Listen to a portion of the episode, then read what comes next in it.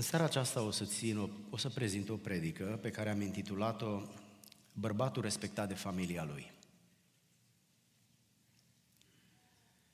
Este aproape obișnuit pentru un bărbat uneori să nu fie respectat de dușmani.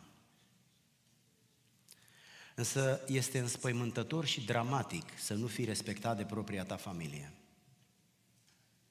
Știu că uneori se întâmplă din diverse motive. Motive pe care nu întotdeauna le poți controla. Dar este înspăimântător să trăiești o viață într-o familie, să pui acolo tot ce ai și tot ce ești. Și familia aia, respectiv soția, copiii, nepoții, familia extinsă, să nu te respecte. Cât de probabilă este prezența lipsei de respect în familie? În ce măsură generația noastră mai cultivă manierele, respectul, respectul manifestat, nu respectul din inimă, că avem prea mult respect în inimă și prea puțin manifestat. Calitatea vieții de familie este cel mai mare test pentru maturitatea unui bărbat. Nu există realizare mai mare pentru un bărbat decât să aibă o familie fericită. Poate să aibă garajul plin de Rolls-Royce. Poate să aibă clădiri cât jumătate din Chicago. Dacă nu are o familie fericită, sunt egale cu minus zero. Îmi veți spune că nu există minus zero, de parcă interesează pe cineva.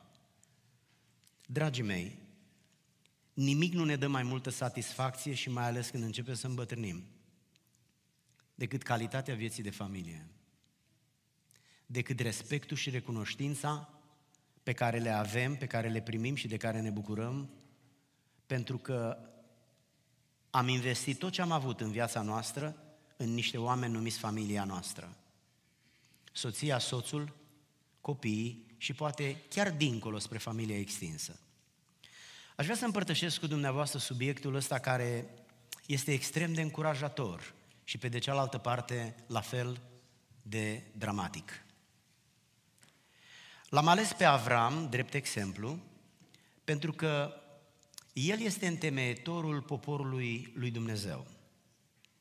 El este un exemplu de bărbat, de soț, de tată și de bunic, de excepție. El a fost unul dintre cei mai mari oameni ai lui Dumnezeu. Pe el l-a chemat Dumnezeu dintr-o altă țară ca să întemeze poporul evreu prin copiii lui. Dumnezeu i-a cerut lui Avram trei lucruri. I-a promis că îl va însoți cu bunătatea sa întotdeauna, i-a promis că îi va da urmași și urmașii lui vor deveni un popor de sine stătător și a promis că toate familiile pământului vor fi binecuvântate în el și în descendenții lui. Pentru împlinirea acestor promisiuni, Dumnezeu a pus câteva condiții. Prima dintre ele, să se încreadă în Dumnezeu.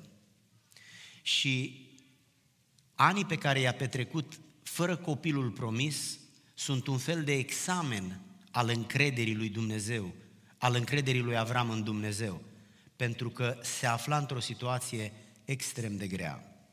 Și apoi să-L asculte pe Dumnezeu.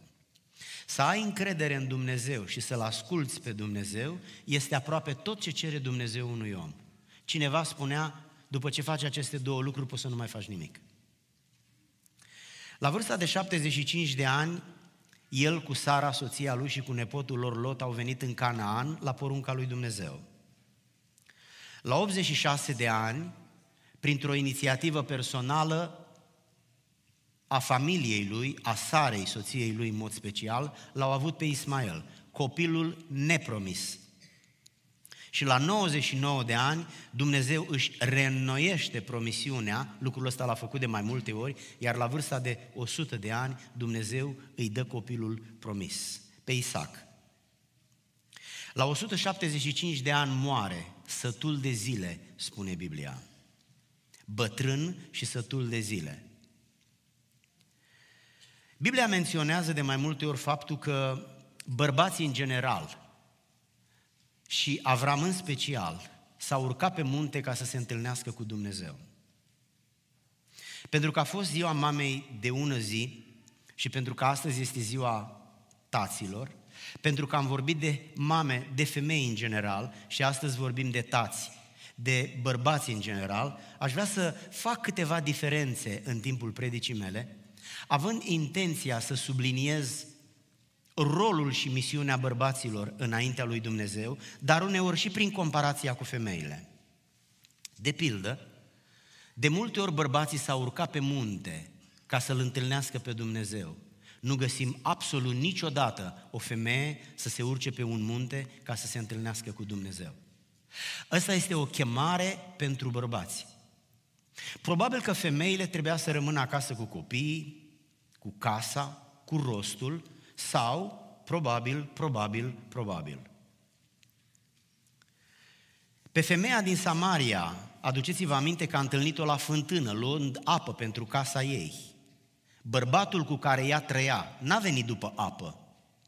El se putea urca pe munte dacă ar fi vrut. De asemenea, Dumnezeu a hotărât ca bărbații să aibă un loc special în împărăția Lui, în vestirea Evangheliei și în conducerea bisericii. Iar lucrul acesta este de la prima până la ultima pagină a Bibliei. Suficient de explicat. Domnul Isus a luat cu el femei, ele l-au însoțit întotdeauna, ba chiar o femeie a fost prima la mormânt, ducând miresmele care de obicei era treaba unei femei, Însă, el a încredințat conducerea bărbaților. De aceea, atunci când un bărbat își pierde autoritatea și dreptul să conducă acolo unde el are autoritate, el, de fapt, și-a pierdut bărbăția, chemarea și misiunea pe care i-a încredințat-o Dumnezeu. Astăzi se fac foarte multe glume pe subiectul conducerii bărbatului, pe subiectul faptului că soțul este capul în familie și uh, femeia este gâtul, spunem noi mai în glumă și mai în serios. Și pe, pe subiectul ăsta s-au creat glume fără sfârșit și uneori le mai facem și noi câteodată când suntem într-un loc unde ne permitem să glumim pe tema asta. Însă, astă seară suntem cu Biblia în mână și vrem să vorbim despre chemarea bărbaților despre chemarea lor ca indivizi, ca bărbați, despre chemarea lor ca soți, ca tați, ca bunici, ca patriarhi. Nu întâlnim patriarhe, dar întâlnim patriarhi. Încă un lucru. Înainte de înălțare, Mântuitorul încredințează responsabilitatea împuternicirii și a misiunii. Cui o încredințează? Vă mai aduceți aminte cum s-a exprimat Domnul la cei care îl priveau? Ce le-a zis? Bărbați galileieni, de ce stați și vă uitați cum se ridică, că tot la fel va coborâ? Asta scrie în Faptele Apostolilor, capitolul 1, însă în același capitol, în versetul 14, Scriptura spune, toți aceștia, adică apostolii, stăruiau în rugăciuni și în cereri împreună cu femeile și cu Maria și cu mama lui Isus. Observați, Domnul, atunci când vorbește despre împuternicire și despre misiune, El se adresează bărbaților. Deși orașul Efes era sub binecuvântarea și protecția unei femei, a Dianei, care era zeiță, atunci când Pavel pune conducători în biserica din Efes, el pune conducători bărbați și Timotei a fost unul dintre ei. Nu-i scopul meu să fac comparație între bărbați și femei, nu. Dar vreau să pun în evidență unicitatea chemării unui bărbat. Pentru că atunci când înțelegem această unicitate a chemării, în calitate de bărbat, de soț, de tată, de bunic și de patriarh, dintr-o dată faci altceva cu viața ta și îți construiești altfel relațiile. Pe unele dintre ele le restaurezi sau le corectezi. Argumentele folosite de Marele Apostol sunt multe, însă eu nu vreau să insist asupra acestei probleme, absolut deloc. Aș vrea să vorbesc despre faptul că Avram a fost un om al rugăciunii pentru că, de fapt, rugăciunea pentru Avram însemna întâlnirea cu Dumnezeu. Cum ne putem întâlni noi cu Dumnezeu fără să ne rugăm? Păi nu prea putem să ne întâlnim cu Dumnezeu fără să ne rugăm. Ce facem noi doi când ne întâlnim? Accidental sau programat, la o cafea, la dumneata acasă, la mine acasă sau la biserică. Vorbim. Despre ce? Despre ce este nevoie. Pentru că noi nu putem să ne întâlnim și să nu vorbim. Nu putem să avem o întâlnire unul cu altul fără să vorbim, pentru că a vorbi înseamnă a exprima idei, puncte de vedere, a-l informa pe celălalt de lucrurile pe care tu le vrei, care te dor, care te bucură. Nu te poți întâlni cu Dumnezeu altfel decât să te rogi, pentru că atunci când te întâlnești cu El, vorbești cu El.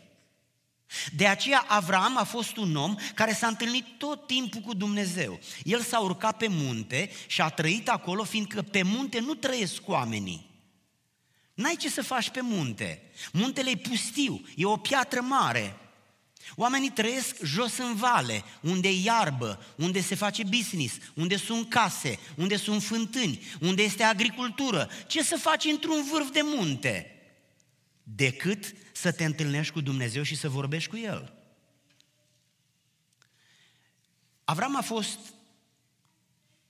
a trăit într-o generație în care atunci când vrei să, când îți așezai cortul, ei erau nomazi, când îți așezai cortul pentru o perioadă mai lungă de timp într-un loc, îți făceai un altar. E foarte greu pentru noi să știm cam cum arăta un altar. Foarte probabil că era vorba despre niște pietre puse într-un anumit fel. Dar își făcea un altar pentru că ăla era simbolul casei lui Dumnezeu. Era simbolul prezenței lui Dumnezeu. Și în prezența lui Dumnezeu, acolo, el se ruga lui Dumnezeu.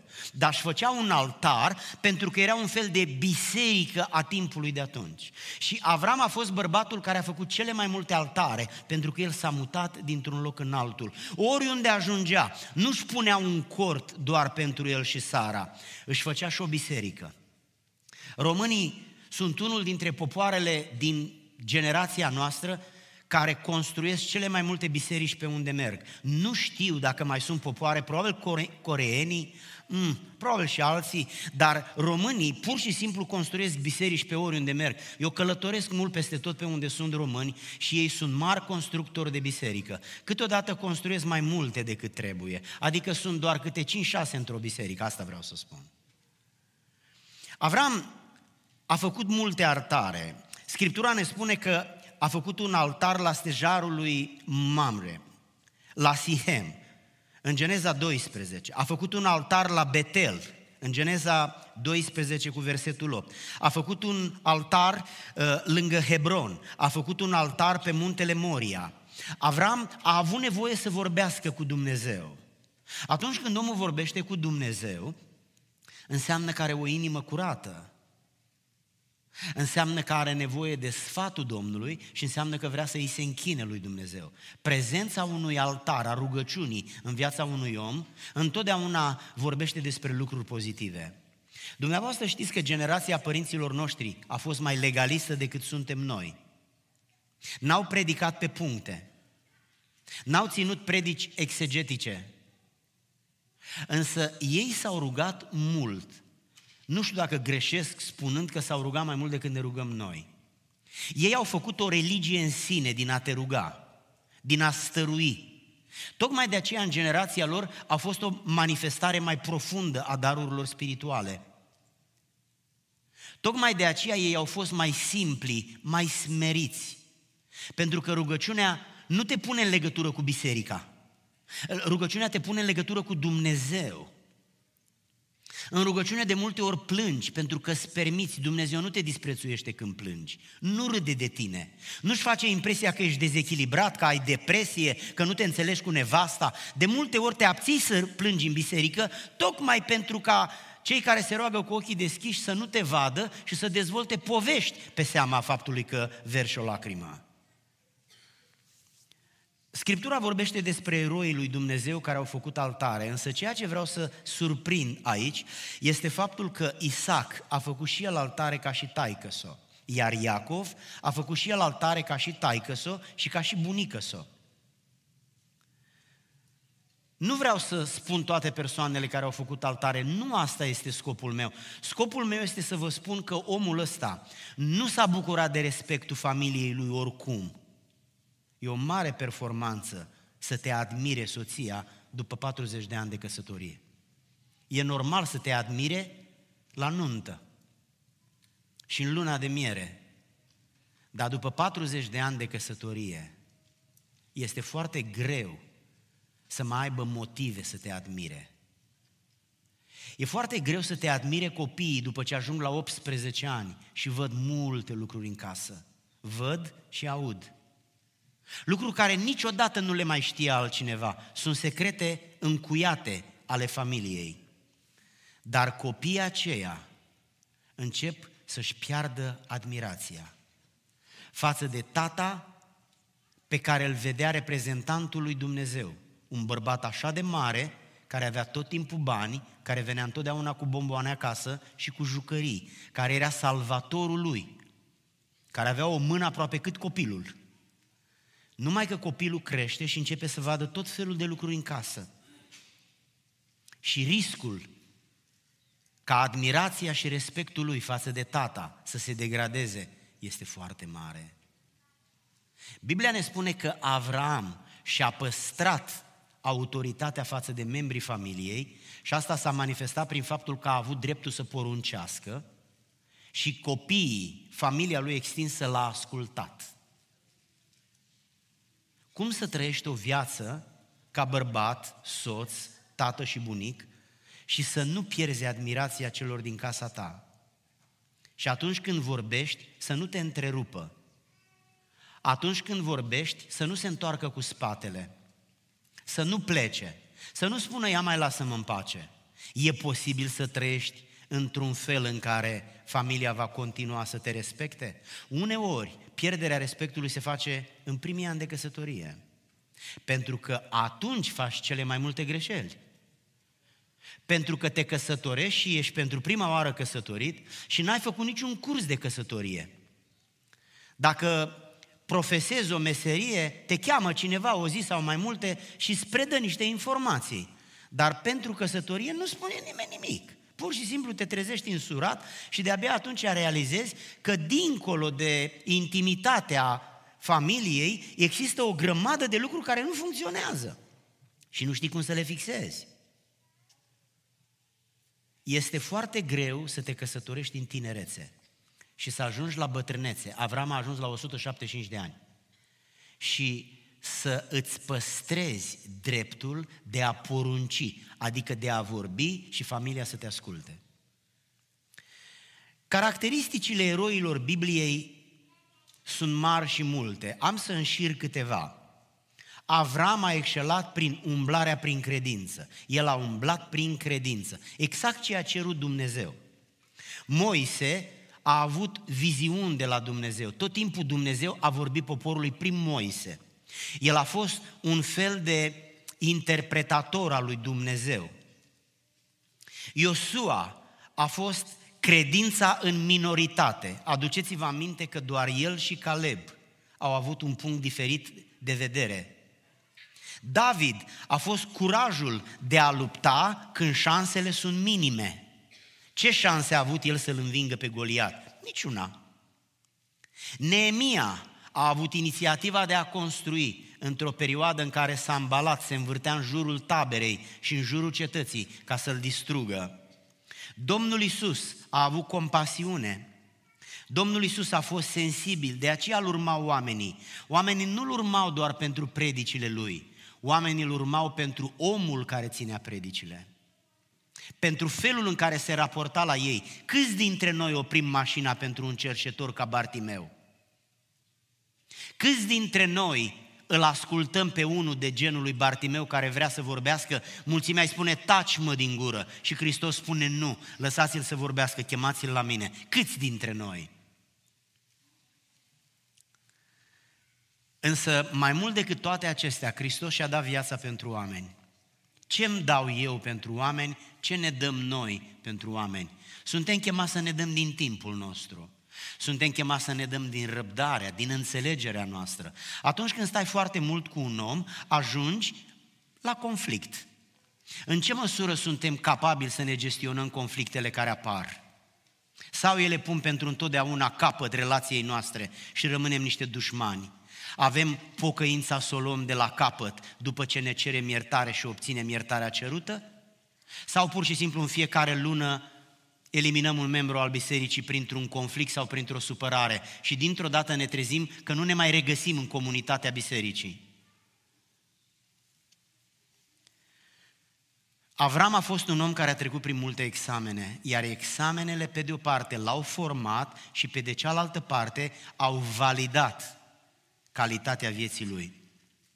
Primul examen al lui Avram a fost despărțirea de casa părintească. Bărbații se formează când pleacă de acasă, pentru că acasă e cineva care îi oprește să se formeze și acel cineva se numește mama. Mama le face pe toate, îl oblojește până la 50 de ani. Îl, ca atunci când e mic. Lasă-l să se lovească. Lasă-l să nu poată. Lasă-l să plângă. Lasă-l în situații în care nu se descurcă. Pentru că trebuie să se formeze pentru o viață grea. Când pleacă de acasă, dar cu Avram a fost așa, nu cu altul. Primul examen lui Avram a fost să se despartă de casa părintească. L-a îngropat pe taică sau acolo și s-a dus mai departe. Al doilea examen a fost să se despartă de nepotul lui.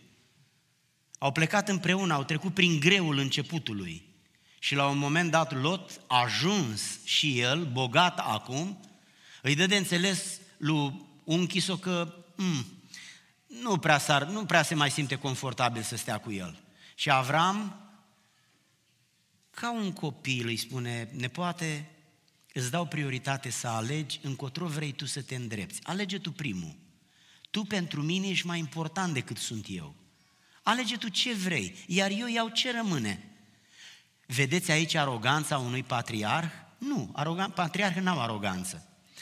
Vedeți aici întâia dorința de putere? Nu, patriarhii nu, nu simt nevoia să-și folosească puterea. Wow! Dar când și-o folosesc, deja nu mai e bine. Vedeți aici dorința de control, de întâietate? Nu. De ce? Patriarhii n-au nevoie să se apere, îi apără stima și reputația pe care și-au construit-o. Ei bine, el s-a comportat într-un fel în care se comporta Avram, iar Lot s-a comportat ca Lot. Lot a plecat cu el, iar Avram a rămas cu el. Apoi, un al treilea examen a fost să se desparte de Ismail. Despărțirea asta a fost mai grea. Pentru că Ismail a fost copilul nepromis, care a apărut în viața lor printr-o încercare de a-L ajuta pe Dumnezeu și el a creat conflicte între el și soția lui Sara pentru că mai întâi Agar și mai apoi fiul ei Ismail au ironizat-o pe Sara și pe Isaac și Sara nu l-a mai putut suporta pe el și pe mama lui și tot timpul i-a reproșat lui Avram, deși a fost inițiativa ei. Dar când soția reproșează, nu mai are nicio importanță dacă bărbatul e de vină sau nu. Ea trebuie să reproșeze cuiva. Și întotdeauna reproșează soțului. Că soțul e vinovat sau nu, nu are nicio importanță. Dar ea doar lui poate reproșa. Lucru pe care l-a făcut inclusiv Sara, care e prezentată de Petru ca o femeie foarte credincioasă. Și el a trebuit să se despartă de Isaac, de Ismael. S-a despărțit de Ismael cu dificultate, dar a fost atât de înțelept. Atunci când despărțirea a fost finală, el s-a asigurat că Ismael nu va interfera deloc cu Isaac. Atât de înțelept a fost încât a constituit un cadru geografic suficient de mare pentru ca acești doi copii să nu rămână împreună, fiindcă ori de câte ori s-au întâlnit de patru mii de ani încoace. Tot timpul a fost conflict. Și în final s-a despărțit de Isaac. S-a despărțit de copilul promis. Ei, toate aceste despărțiri l-a împins pe Avram în niște experiențe de viață foarte grele.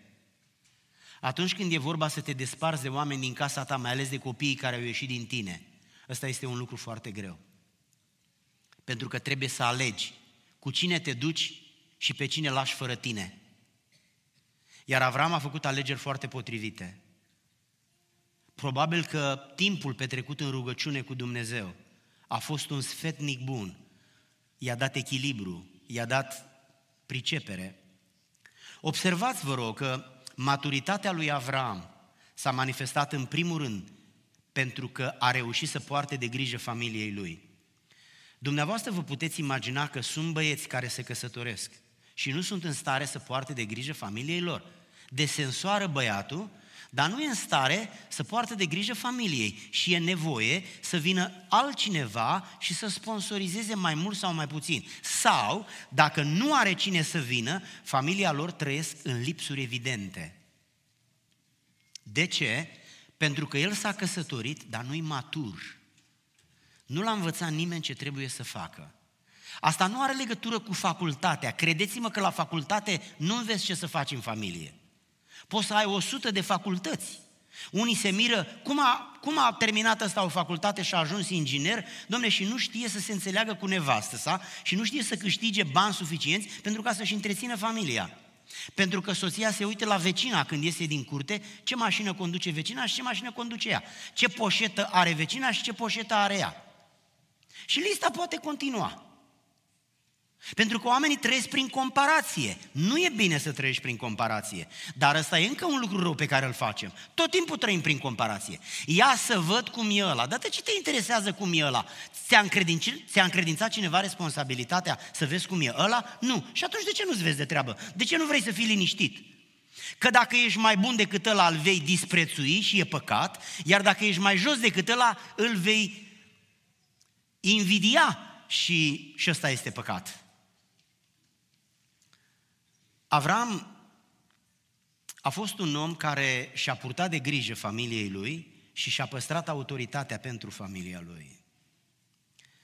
Uh, știu o poveste pe care o mai spun câteodată și o mai spun și oamenii pe care îi cunosc eu.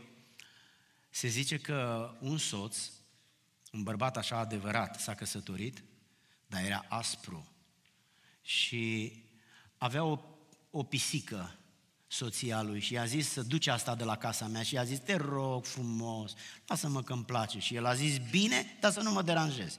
Și pisica tot mieonea și l-a deranjat. Și pisic, ă, ă, stăpânul, soțul, i-a zis la pisică, odată spun taci, și pisica n-a tăcut. A luat-o de cap și i-a tăiat capul cu un topor. Femeia a, a îngrozit. N-a trecut multă vreme și câinele, nu știu ce l-a apucat, că într-o noapte a tot lătrat. Și a ieșit și i-a spus, taci o dată, zic. Și a repetat uh, finalizarea cu pisica. Și au plecat la moară, el cu soția, avea un cal, dar un cal bătrân și fără putere. Și trebuia să treacă până la moară peste un deal. Moara era uh, o casă unde se făcea din porumb uh, făină de porumb. Și la dealul ăla calul n-a mai avut putere să tragă. Și el i-a spus, trage că odată zic. Și calul n-a putut să tragă. Și a pus mâna tot pe obiectul cu pricina, i-a dat una chiar aici și calul a rămas acolo. L-a trât într-o parte, a intrat el în ham și i-a zis nevestei, trece aici. Și a spus, eu? Doamne ferește! Știți ce i-a zis? Odată zic. Și nevasta, într-o fracțiune de secundă, a venit lângă el vecinul lui, un alt gen de bărbat, n-avea niciun cuvânt în fața soției. Și când l-a văzut pe vecinul Duru, ce autoritate are, l-a invitat într-o zi la o cafea. Și în timp ce beau cafeaua, printre altele, a zis, mă, vecine, aș avea o întrebare. Mă, cum mai reușim, mă, frate? Ce să reușesc, vecine? Păi, cum, mă, tu zici odată și se face? Și i-a spus toată povestea vecinul, cu mâța, cățelul, calul și aproape cu soția. Ok, s-a dus vecinul și a cumpărat un topor și când prima oară soția n-a făcut ce îi plăcea lui, s-a uitat așa aspru la ea și a zis, odată zic. Și femeia care cunoștea povestea de la vecina i-a zis, prea târziu.